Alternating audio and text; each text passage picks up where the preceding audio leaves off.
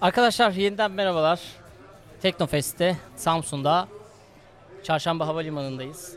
GDH'ın podcastlerine dünden beri devam ediyoruz biliyorsunuz. Şimdi yanımızda Doktor Şuayb Birinci var. Sağlık Bakan Yardımcımız. Hoş geldiniz. Hoş bulduk. Nasıl buldunuz atmosferi? İlk önce oradan başlayalım. Ve çok heyecanlı. Gençlerin heyecanı beni daha çok heyecanlandırıyor. Her yıl e, hem katılımcı sayısı hem de katılımcıların e, enerjisi e, çok daha değişiyor. E, ve gelecek için çok daha güzel hayaller kurabiliyor. Samsun bir başka olmuş sanki değil mi? Yani böyle bütün bir Karadeniz buraya gelmiş. Sadece yetmemiş. Doğudan, Güneydoğu illerinden de Karadeniz'e akmış gençler. Ya Karadeniz'in kendine ait bir heyecan katsayısı var. Ee, bu Teknofest'le daha da yukarıya çıkmış. Aslında ya o toplumun genel yapısı Teknofest'e çok daha pozitif yansımış. Zaten çok heyecanlı ve çok aceleci bir toplum e, Karadeniz insanı. E, ben ona bağlıyorum ama bir de gittikçe te- Teknofest hem çok güçlendi hem de insanların aidiyetini çok arttırdı. Teknofest'te güven de çok arttı.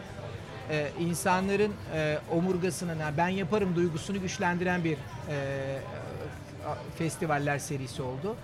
Ve ben gençlerin enerjisini ben yaparım duygusunun çok güçlendiğini görüyorum. Ben şeye hayret ettim. Yani tabii Karadeniz illerinden gelinir de Şırnak'tan kalkmış gelmiş çocuklar buraya. Teknofest'i görmek için ve diyorlar ki işte biz e, tarihte dijital dönüşüm yapıyoruz. Nedir? E, işte ya yazılımla yapay zekayla eski tarihi şeyleri canlandırıyoruz. Evet. Süreçleri canlandırıyoruz. Muhteşem bir şey. Şimdi tabii siz Sağlık Bakan Yardımcısı olarak şeyden başlayalım. Sağlıkta dijital dönüşüm. Biz şimdi sağlıkta dijital dönüşümde neredeyiz? Teknofest'in sağlık alanına katkısı ne? Sizin eee, buradaki gençlerle ilgili ne gibi çalışmalarınız var? Bunları bir sizden dinleyelim. Şimdi e, sağlıkta dijitalleşme diğer bakanlıkların, diğer sektörlerin çok önünde ve sağlık verisi dünyanın en değerli verilerinden birisi.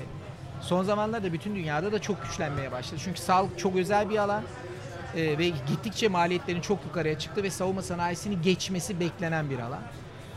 Türkiye'nin diğer ülkelerden ve Türkiye'nin diğer sektörlerinden farkı şu. E, Türkiye'de sağlıkta dijital- dijitalleşme çok üst düzeyde. Doğumdan ölüme kadar her şeyin kayıt altına alındığı bir ülkedeyiz şu an itibaren.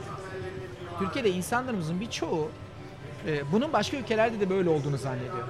Evet bize benzer ülkeler var ama 2 milyonluk, 3 milyonluk, 5 milyonu geçmeyen ülkeler. Biz şu anda bizim ölçemizdeki bütün dünya ülkelerinin önündeyiz. Açık ara birinci sıradayız. Bizde bir insan hastanede çocuğun adını biliyorsa anne karar vermişse ebeveynlerden herhangi birisi yazdığında ölüm raporuna 5 dakika sonra TC kimliği çıkar.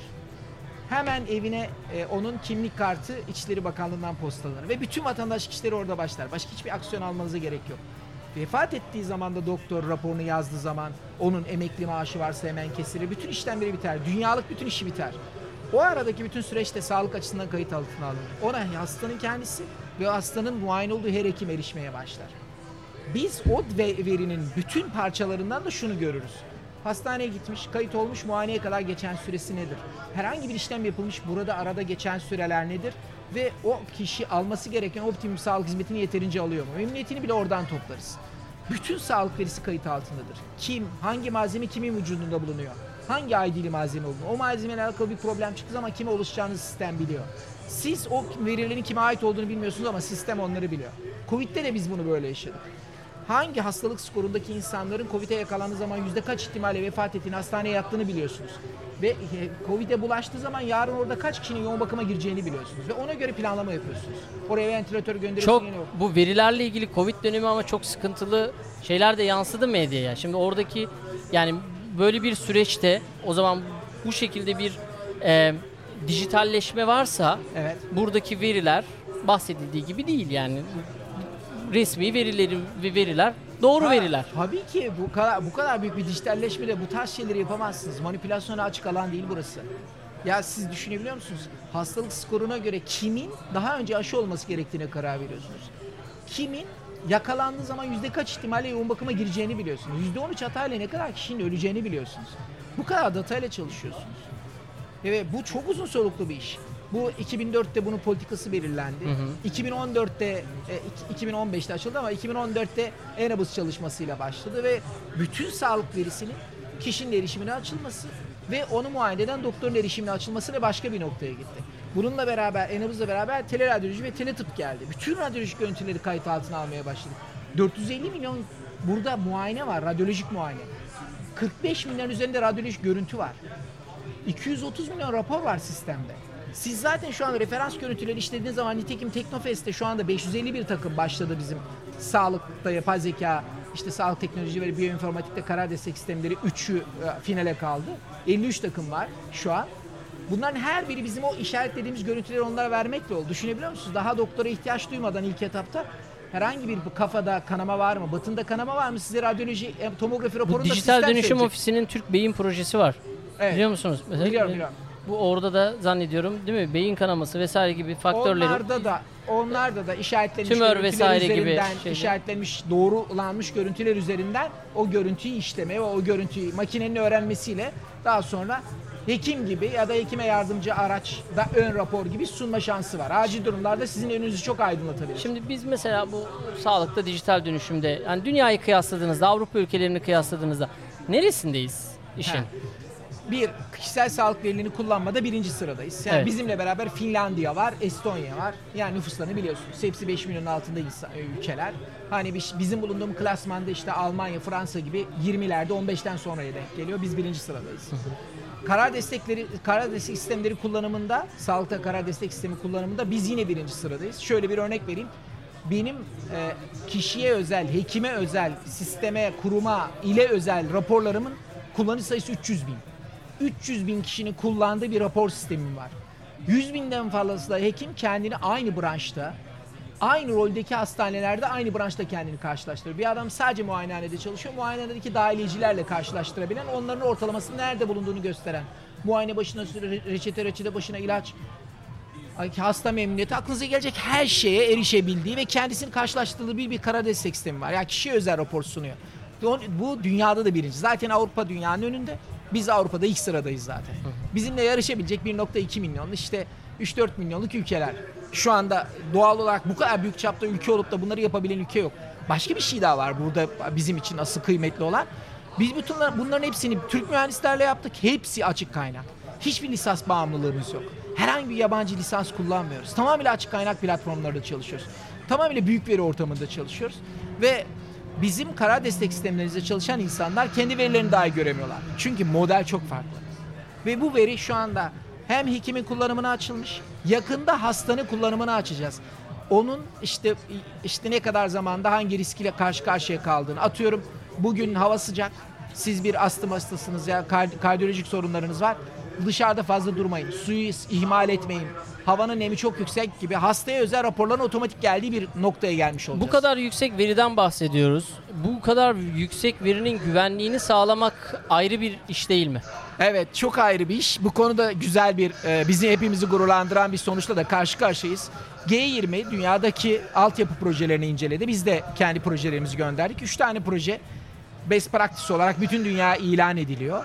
Bunlardan birisi Enabız ve Enabız'da en öne çıkan şey privacy ve siber güvenlik. Peki dönem dönem işte basına yansıyor veyahut da işte bazı dijital medyada özellikle Twitter'da e, bazı hesaplar işte sağlık verilerimiz ortalıkta geziniyor gibi iddialar dolanıyor. Burada bu, bunların doğruluk payı var mı? Böyle bir şey olabilir mi? Yoksa biz güvenliğimizden tamamen emin miyiz? Ee, bu iddialar nedir? Şöyle güvenliğimizden tamamen eminiz. Burada problem şu. Kişisel güvenlik önlemleri. İşte phishing metoduyla kişilerin şifrelerini ele geçirme gibi şeyler oluyor. Biz onun için iki faktörlü doğrulamalar falan daha ağırlık vermeye başladık. Tabii bu biraz bazı vatandaşların erişimini zorlaştırıyor. Onları sıkıntıya sokuyor. Yani kişinin bireyin kendi güvenliğini sağlaması lazım. Yani şifrelerini ortalıkta dolaştırmaması lazım. Çünkü biz ona da erişmesini sağlamaya çalışıyoruz. Yoksa sistemsel olarak herhangi bir sorunla karşı karşıya değiliz. Zaten Yani kişinin olsa- kendi bilgileri kendi bilgisayarında ele geçirilen bilgilerle yürütülen Tabii süreçler. yanlış sitelere kendi şifrelerini girmek, benzetilmiş sitelere kendi şifrelerini girerek kendine ait dataları mesela o ilk haberin çok çıktığı zamanlarda 30-35 kişiye phishing yapmışlar ve onların verilerini ele geçirmişler. Ee, yani en abız ekra- e, sayfalarına bakma şeyleri olmuş. Yoksa e, sistemsel bir sorunla hiçbir şekilde karşı karşıya kalmadık. Şimdi sağlık hepimiz için çok önemli ve e, dünyanın en büyük sektörlerinden bir tanesi sağlık sektörü. Evet. Hatta en büyüğü diyebiliriz. Evet. İnsanlar çünkü hasta olduklarında mutlaka onun tedavisiyle uğraşmama gibi bir lüksleri yok. Uğraşmak zorundalar. Evet, evet. Ve dolayısıyla dünyada da sağlık sektörünün e, kapladığı bir hacim var ma- maddi olarak. E, biz savunma sanayinde Türkiye'ye baktığımızda işte Teknofest'te bunu çok açık görüyoruz. Son yıllarda e, büyük bir ivme kazandı Türkiye. Hatta e, global chartta birçok ürünümüz bizim savunma ürünümüz artık dünyayla muadil ürün değil yarışır hale gelen ürünler oldu. Şimdi biz bu atılımı sağlıkta nasıl yakalayacağız? Bununla ilgili çalışmalar, planlamalar var mı? Ee, neler yapıyorsunuz? Ya aslında söylediğiniz gibi bu dünyadaki savunma sanayisinden sonra şu anda en çok yukarıya doğru çıkan sektör bu ve artık herkesi ilgilendiriyor. Şimdi savunma sanayisinde işte savaşan bölgelerde çok daha gündem oluyor. Yani ateşin yüksek olduğu bölgelerde. Ama şimdi ateş herkesin vücuduna yanmaya, yanmaya başladı. Ya işte 7-8 yıl sonra dünya nüfusunun neredeyse %20'si 65 yaşın üstünde olacak. Ve bunların hastaneye başvurma frekansları çok yüksek. Ve doğal olarak e, ülkelerin ekonomileri sağlık sistemine harcadıkları parayla tehdit edilir hale gelmeye başladı. Bizim de o kronik hastalıkların çok olduğu, gerçekten sağlık ekonomisinin çok güçlü hale geldiği ve hepimiz için tehdit hale geldiği bir döneme doğru yaklaşıyoruz. O sebeple son zamanlarda hem sağlıkta teknoloji atağının çok arttığını görüyoruz. Ama bu bir anlayış değişikliği, bu bir atmosfer oluşturma. Savunma sanayisindeki emek çok uzun bir emek ve onun oluşturduğu e, bizim e, yapabilirim duygusu sağlıkta da çok güçlü bir noktaya doğru gelmeye başladı ama sağlıkta deney yaptığınız zaman insan üzerine deney yapıyorsunuz. Ve gerçekten bu çok uzun soluklu ve çok pahalı bir şey. Ve bunu yaparken çok zorlanıyorsunuz ve bu bütün atmosferi değiştirmek ve yapılan, yetiştirilen, üretilen Türk ürünlerine güvenmekle alakalı bir şey. Ya şimdi şöyle bir şey var e, Sayın Bakanım. Biz evet bir e, pandemi dönemi geçirdik ve gerçekten ürkütücüydü ilk başlarda. Yani bütün dünyanın ürktüğü bir e, dönemden geçtik. Kimse ne olacağını bilmiyor. İşte ben kendi akrabalarım içinde de kaybettiklerim oldu. E, bir firma çıktı. E, ventilatör e, üretti. Bir girişim, bir startup. Yıllarca da bunun için emek vermişler.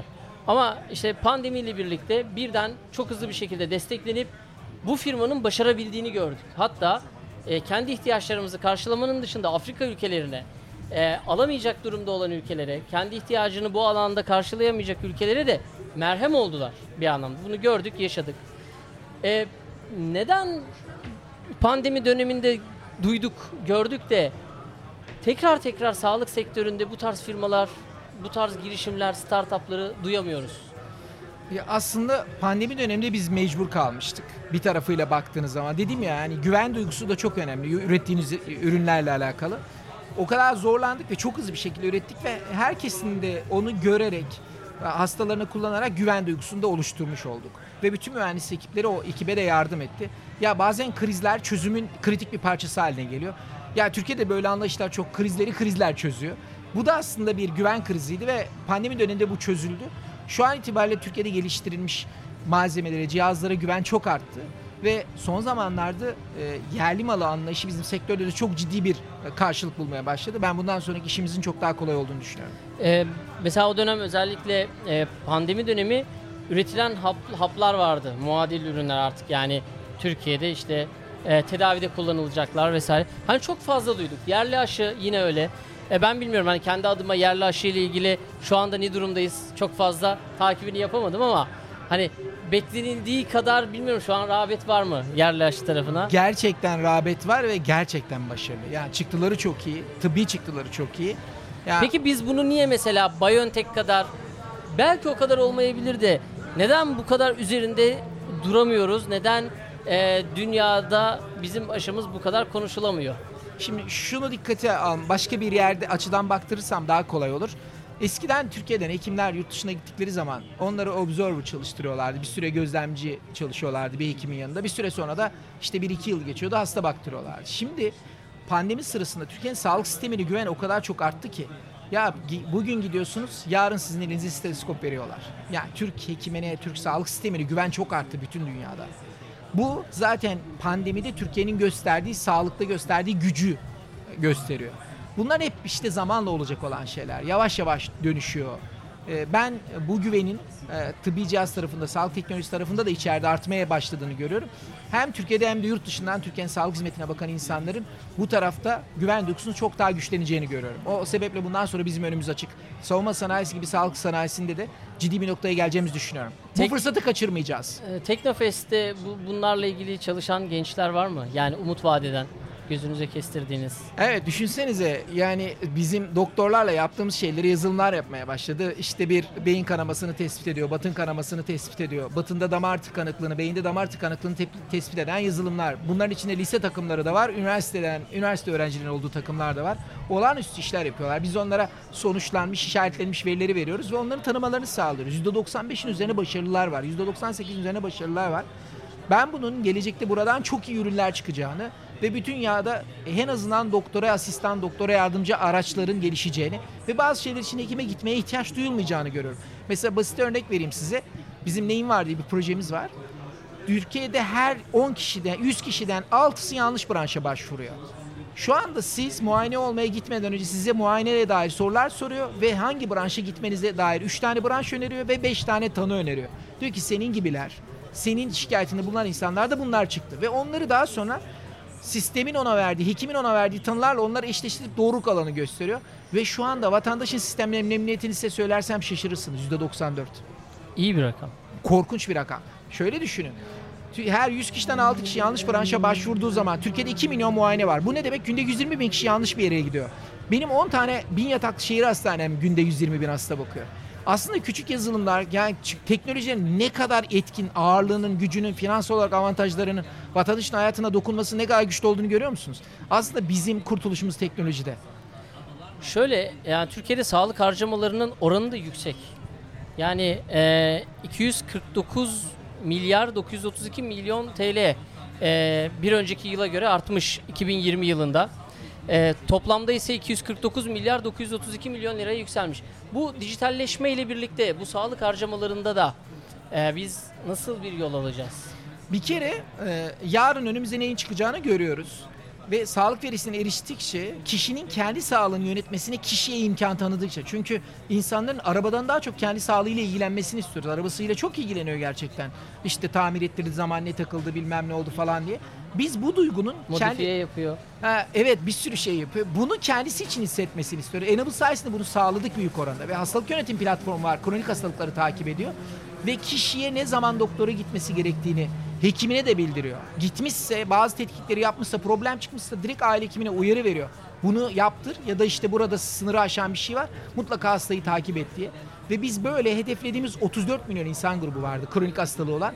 Şu anda 18 milyon insanı takip altına almış. Daha bir yılda bile. Aile hekimleri aracılığıyla. Onun için onlara buradan da teşekkür ediyorum. Ya sağlık sisteminin bütün ailesi teknolojiyi çok etkin kullanıyor. Bizi aslında güçlü kılan da bu. Bir süre sonra biz hani atmosferin dışına çıkan uydu taşıyıcıları nasıl hızlandığını görüyorsunuz. Evet. Biz atmosferin dışına çıkmak üzereyiz. O Peki. zaman kimse bize yetişemeyecek. Şimdi Türkiye'de şöyle bir alışkanlık var. Ee, en ufak bir ağrıda bile doktora gitmek, randevu Evet. almaya çalışmak. Evet, işte e, bazen çok böyle zorda kaldığım bir iki zaman acile gittiğimde mesela e, çok aşırı yoğunluklar var bizim acillerimizde. E, şöyle bir planlamanız var mı? Çalışıyor musunuz üzerinde? Doktora gitmeden doktora danışmak, doktora gitmeden en azından bir görüntülü online görüşmeyle oralardaki yoğunluğunu, hastane yoğunluklarını azaltmak. Mesela pl- planınızın bir parçası olarak var mı bu tarz dijital dönüşüm? Şöyle biliyorsunuz Türkiye'nin e, uzaktan sağlık yönetmeliği çıktı. Dünyadaki en vizyoner yönetmelik bu. Ya uzaktan her şeyi yapabiliyorsunuz. Teknolojinin imkan verdiği ölçüde. Biz Covid sırasında da o Covid hastaları hastanelere gelmesinler, diğer insanlara bulaştırmasın diye o zaman başlatmıştık ve çok ciddi bir altyapımız var. Bunu tabii ki çok arzuluyoruz ama bu da hekimin vaktini alan bir şey. Aslında bunu işte araçlarla, e, teknolojik araçlarla yapmaya çalışıyoruz. Neyin var da bu projenin bir parçası aslında. Evet. Bazen hekime gitmeniz gerek olmadığını düşünüyor. Bazen de hemen ambulans çağırın. Çok acil bir durumunuz var diyor. Yani sistem sizi çok iyi yönlendiriyor. Bunlarla ancak bu talebi azaltabiliriz. Bu talebin yönetilmesini sağlamaya çalışabiliriz. Gerçekten Türkiye şu anda Hollanda kadar sağlığa başvuru oranı var. Bir kişi başına 9'lara gelmiş başvuru oranı her yılda. Düşünün 3.6 kişilik bir aile ortalamamız var biz hanede. Bir hane 36 kere sağlığa başvuruyor bir yıl boyunca. Ve çok ciddi bir deneyim elde ediyor. Sistem iyiyse hemen fark ediyor, kötüyse de hemen problem çıkıyor. O sebeple bizim aslında sağlık çok dinamik bir alan. Yani en ufacık bir hataya fırsat vermiyorsunuz. Vermemeniz lazım. Çok dinamik takip etmeniz lazım. Ve teknolojik araçları biz bu konuda çok iyi kullanıyoruz zaten. Kimin hangi hastanede kaç dakika beklediğini biliyoruz. Hangi hastanenin acilde kaç dakika bekletildiğini biliyoruz. Radyoloji süresi bilmem aklınıza gelecek her şey. Ve bütün çalışmalarımızı, yönetimsel organizasyonlarımızı bu datalara göre alıyoruz zaten. Evet Sayın Bakanım son sorum Teknofest alanında Sağlık Bakanlığı'na ait neleri görebilir ziyarete gelenler? Şimdi arkadaşlarım da sahadan geldiler. Sizinle birlikte ben onları da aslında yolcu etmek istiyorum sizin standınıza doğru çekim için. Tamam. Buraya gelen, Teknofest'e gelen gençler, aileler ne görecekler sizin standlarınızda? Bizim standta Türkiye Sağlık Enstitüsü Başla- Başkanlığı'nın sağlık teknolojisi, biyoinformatik alanında yaptığı çalışmaları görecekler. Yine e, merkezi bir komuta aracımız var. Herhangi bir olayda işte dronlarla işte o, o yöne, merkezi komuta aracıyla oradaki operasyon sırasındaki ambulansları yöneten, oradaki acil operasyonu yöneten e, araçlarımızdan birini görecekler. Ve aynı zamanda sağlıklı dijital dönüşüm anlamında neler yapılmış şimdiye kadar onların bütün e, kronolojisini görme şansına sahip olacaklar. Oraya bakarken şöyle baksınlar. Dünyada bunun benzeri yok. Dünyada en iyi dijitalleşmiş Sağlık Bakanlığı Türkiye Sağlık Bakanlığı. Şunu sormak Bu gururla istiyorum. baksınlar o ekrana. Son olarak şunu sormak istiyorum. Savunma sektöründe nasıl bir mücadele verildiğini biliyoruz globalde. Evet. nasıl bir e, e, yani diş dişe tabiri caizse bir mücadele verildiğini biliyoruz ve açtık bazı şeyleri. Artık hani ambargo uygulayanlar iki defa düşünüyor. Biz bunu uygularsak Türkiye'den neyi alamayız diye. Sağlıkta bu tarz bir mücadele veriyor musunuz? Veriliyor mu? E, arka tarafta ne oluyor? Biraz onu da merak ediyorum açıkçası. Tabii ki veriyoruz. Bak Türkiye'nin en zeki çocukları hekim oluyorlar. Bir buçuk, dört saat mesafede bir buçuk milyar insan var ve sağlık sistemi bizden iyi olan ülke yok. Ve bunların her biri Türk, yüzünü Türkiye'ye dönmüş durumda. Hem Türk insanına sağlık hizmeti vermeye çalışıyoruz hem de bizim ülkemize gelen yabancı misafirlerin sağlık hizmeti almasını, sağlık turizmi anlamında sağlık hizmeti almasını sağlamaya çalışıyoruz. Hem de turistin sağlığına destek vermeye çalışıyoruz. Türkiye'ye gelen turistler de sağlık hizmeti ihtiyacı duyuyor. Ve son zamanlarda oluşan güven, pandemi sırasında bizim dünyaya gösterdiğimiz sağlık hizmet gücü bize talebi çok artırmaya başladı. Bütün bunları karşılamak durumundayız. Hem gönül coğrafyamızda hem de sağlık hizmetini ülkemizden alacak olan e, nüfusa hizmet vermeye çalışıyoruz. Bu kapasiteyi karşılamak için zaten çok dinamik olmalısınız ve çok çalışmalısınız. Şu anda biz de böyle çalışıyoruz. Sayın Bakanım çok teşekkür ediyorum yayınıma katıldığınız için. Biz GDH olarak burada olabildiğince bütün paydaşları davet edip nabzını tutmaya çalışıyoruz. Umarım e, şeyinizde de e, standınızda da arkadaşlarım güzel bir çekim gerçekleştirirler ve biz onu yapacağımız Teknofest sonrası yapacağımız vlogda yer veririz. Ben de anlattıklarınızı heyecanla bekliyor olacağım. Benim bu sormayı unuttuğum, sizin eklemek istediğiniz ekstra bir şey var mı? Ben sadece gençlere şunu söylemek istiyorum. Ee, insanın sağlığına dokunan teknolojilere daha çok yönelmeye başlasınlar. Çünkü gelecek bu anlamda çok ciddi bir e, kapasite koyuyor önümüze. Ve yaşlı e, nüfusa yönelik yaklaşımları geliştirmeye çalışsınlar. Çünkü bir süre sonra nüfusumuzun beşte birini biz bakmak durumunda kalacağız. Ve biz bütün o ataerkil aile yapısıyla yaşlılarımızı hiç kimsenin kucağına bırakmayan, onları sahipsiz bırakmayan bir milletiz. O zaman teknolojiyle, sağlık okur yazarlığıyla, sağlık bilgisiyle onları donatmak ve sağlık sistemini çok daha etkin hale getirmemiz lazım. Sağlığın yönetimi sadece hekime, sağlık profesyoneline bırakmamak, herkesin kendi sağlığını kendisinin yönetmesine fırsat vermek, imkan tanıma gibi bir Böylece çalışmalar daha rahat lazım. bir Evet. sağlık sektörüyle ve hizmetleriyle karşılaşabiliriz. Ve her şeyde sağlığı öne almamız lazım. Hangi işi yaparsak yapalım mutlaka sağlık önlemlerini almamız lazım. Sağlığımızın sağlıklı kalmamız için gerekli aksiyonu birey olarak almamız gerekiyor. Çok teşekkür ediyorum. Bu arada GDH takip ediyor muydunuz? Burada ip yakın oldu. takip ediyorum. Nasıl buluyorsunuz? Evet, çok ba- başarılı buluyorum ve çok hızlı büyüyorsunuz. Çok teşekkür ediyoruz. Arkadaşlarım gerçekten çok büyük emek veriyorlar. Biz hep beraber GDH'ı bir yere konumlandırmak için mücadele ediyoruz. Sizin gibi isimlerden de böyle çok fazlasıyla biz bilmiyorduk açıkçası. Takip ediyoruz diye gelen böyle büyüklerimiz oldukça da mutlu olduk açıkçası. Çok teşekkür ediyorum yayınımıza katıldığınız için. Teşekkür ederim. Emeğinize sağlık. Arkadaşlar bir sonraki podcast'imizde görüşmek üzere. Kendinize çok iyi bakın.